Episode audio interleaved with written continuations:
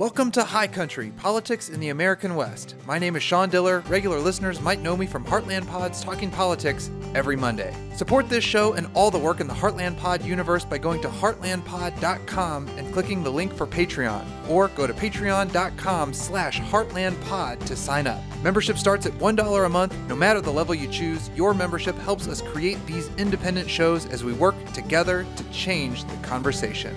All right, let's get into it.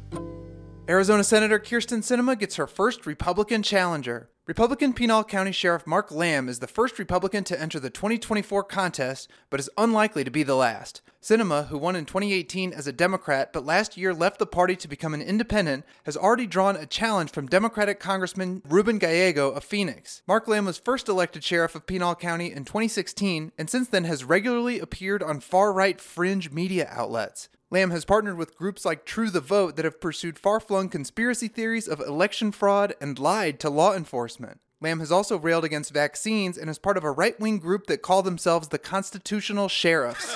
Led by former Graham County, Arizona Sheriff Richard Mack, the Constitutional Sheriffs are a sovereign citizen group that believes a new world order is aiming to take away guns and that sheriffs are on the front lines of stopping election fraud. The group takes a favorable view of armed citizen militias, including militias that are active along Arizona's border with Mexico and some whose leaders were at the January 6th riot. Sheriff Lamb is also a favorite of QAnon conspiracy theorists, signing a copy of a book with the QAnon slogan WWG1WGA, which I forgot what it stands for because it's obviously one of the world's worst acronyms. Lamb has appeared on a number of QAnon related shows as well, including one with a history of anti Semitic comments. TruNews has published anti Semitic rhetoric on its site, including a piece in which founder Rick Wiles spent an hour and a half saying seditious Jews were orchestrating to impeach Trump and calling Jewish people tyrants. Wiles has also claimed that the Antichrist will be a homosexual Jew. He was interviewed by Lauren Witzke, and during an episode in which Sheriff Lamb also appeared,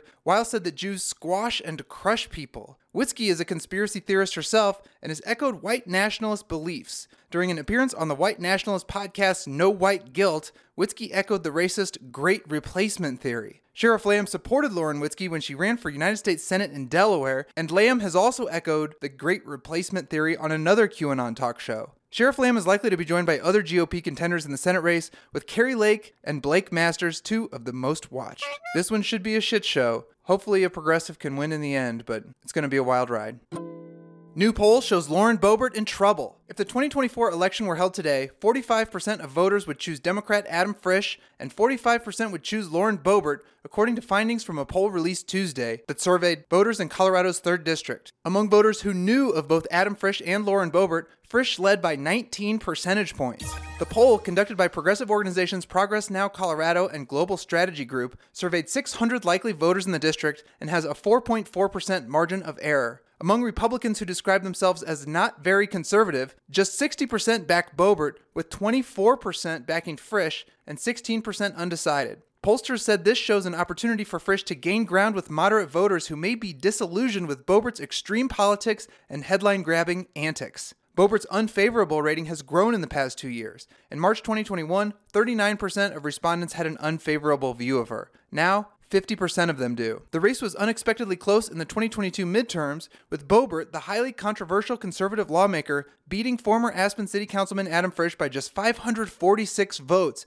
in the right leaning district. The district encompasses the western slope and the southwest corner of Colorado, sweeping east to include Pueblo, Otero, and Las Animas counties. After the most recent redistricting in 2022, the district favors Republicans by 9 percentage points. Frisch has already started his campaign for the seat in 2024 and raised $1.7 million in a strong start. That sets the stage for the race to receive national attention and dollars as Democrats view Boebert as vulnerable in a presidential election year with higher expected turnout. The Democratic Congressional Campaign Committee has announced that it will target Boebert in 2024 as well. Denver students demand action on gun violence. Student leaders across the Denver metro area want their voices to be heard as they balance being high school students with pushing state lawmakers to take action on gun reform. Students Demand Action groups have formed at multiple high schools across the city amid increasing gun violence, particularly at Denver East High School. Hundreds of Denver area students have marched to the Colorado Capitol to testify in favor of gun reform and press legislators on how they plan to keep students safe. This school year alone, East High has seen multiple gun related incidents involving its students. A freshman at East was shot outside the neighboring Carla Madison Recreation Center. Student Luis Garcia died after he was shot in his car in the east parking lot. Student Austin Lyle shot two faculty members while he was being patted down for weapons, then fled and was later found dead with a ghost gun next to his body. Gracie and Clara Taub, both sophomores at East High School, started a chapter of Students Demand Action last year and have watched it grow immensely, with about 90 people in the club now. Clara said that while the reason behind the club's growth is sad, it's powerful to bring together and amplify the student voice. Students Demand Action is a national initiative for high school and college students to advocate for gun violence prevention, with more than 600 groups formed since the 2018 school shooting in Parkland, Florida. The twin sisters have been advocating gun reform since the Parkland shooting when they were in fifth grade, and Gracie organized a walkout at their school. Now that they've seen gun violence harm their own community, they've led multiple student marches to the Capitol to talk to legislators and testify at bill hearings as co presidents of Students Demand Action. Gracie said of her sister, I'm really grateful to have someone by my side who's as passionate as me. We've been working together on everything our whole lives, so it was sort of natural that we did this together. And it's not just students at East who are getting involved. Gracie said this year they've had students from five or six different schools joining them, along with teachers. The student leaders hope to have a Denver district wide Students Demand Action meeting soon. Agnes Holina, a sophomore at Cherry Creek High School in Greenwood Village, found out about Students Demand Action through her role in her school's Student Senate and started a chapter with two of her peers in November. She said the organization isn't about politics, it's about safety. Since I've started going to such a big high school, shootings have been a genuine worry of mine, Holina said. When I leave my classroom to go get water during class, I always think about where will I go if somebody were to walk in?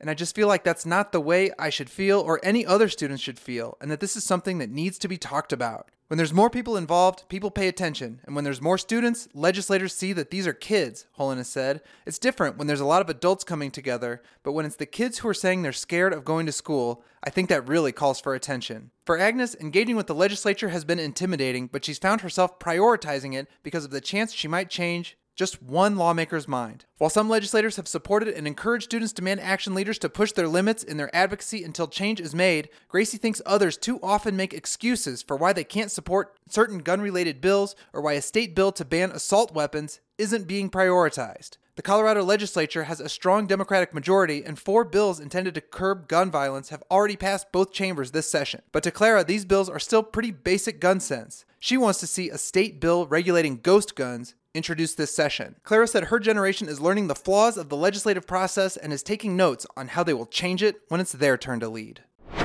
Support this show and all of the work in the Heartland Pod universe by going to heartlandpod.com and clicking the Patreon link to sign up.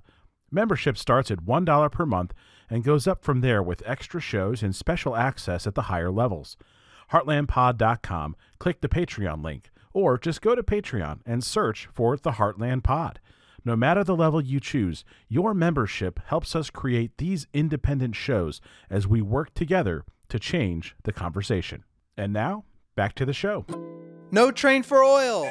Some of Colorado's top Democratic elected officials issued their most united and forceful call yet to halt a planned Utah railway expansion that would send up to five two mile long oil trains per day through sensitive mountain ecosystems. United States Senator Michael Bennet and Congressman Joe Neguse joined state and local leaders on the banks of the Colorado River in Glenwood Canyon, just yards away from the tracks of the Union Pacific Railroad that snakes through the canyon alongside the river and Interstate 70. Not far away were areas burned by the 2020 Grizzly Creek fire and sections of the highway that were shut down for weeks by mudslides a year later. Glenwood Springs Mayor Jonathan Goad said to say that this canyon is anything but an incredibly fragile place or to say that this river is anything but in crisis in the American West is to ignore reality. Colorado officials say they're alarmed by the risks to Glenwood Canyon and other vulnerable areas by the Uintah Basin Railway Project, an 88 mile railroad extension that would allow oil produced in eastern Utah to be shipped to Gulf Coast refineries through Colorado's central mountain communities and the densely populated Front Range. Several key permits for the new railway have already been approved by President Joe Biden's administration,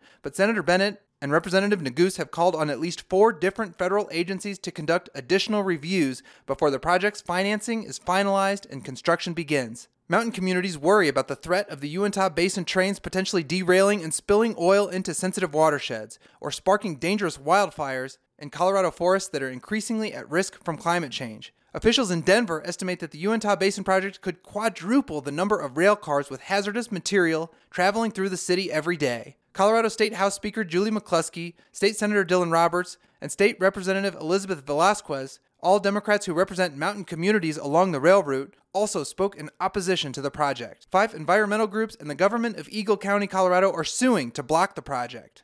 As officials wrapped up their press conference beside a popular Colorado River boat ramp, Senator Bennet waved through three anglers who launched their boat and pushed off downriver. Senator Bennet said that given the importance of the river to the Western Slopes economy and the risks posed by climate change, there aren't any safeguards that would make the risks of the Uintah Basin project acceptable. This train has no business bringing this oil through Colorado, period, Senator Bennet said. Anybody who's spent serious time in this canyon understands what the risks really are, what these mudslides really look like, and what these fires really look like when they rip through here.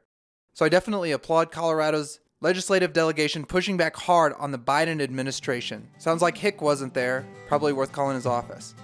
And for your unsolicited concert pick of the week, the Gipsy Kings. This legendary group is kicking off a spring tour with the first show in Denver at the Paramount Theater on Friday, April 14th. With more than 20 million albums sold and a career spanning 30 years, the Gipsy Kings are hitting the road in support of their new album, Renaissance. Well, that's it for me. From Denver, I'm Sean Diller. Original reporting for the stories in today's show comes from the Arizona Mirror, Colorado Newsline, Denver's Westword, and Colorado Sun. Thank you for listening. See you next time.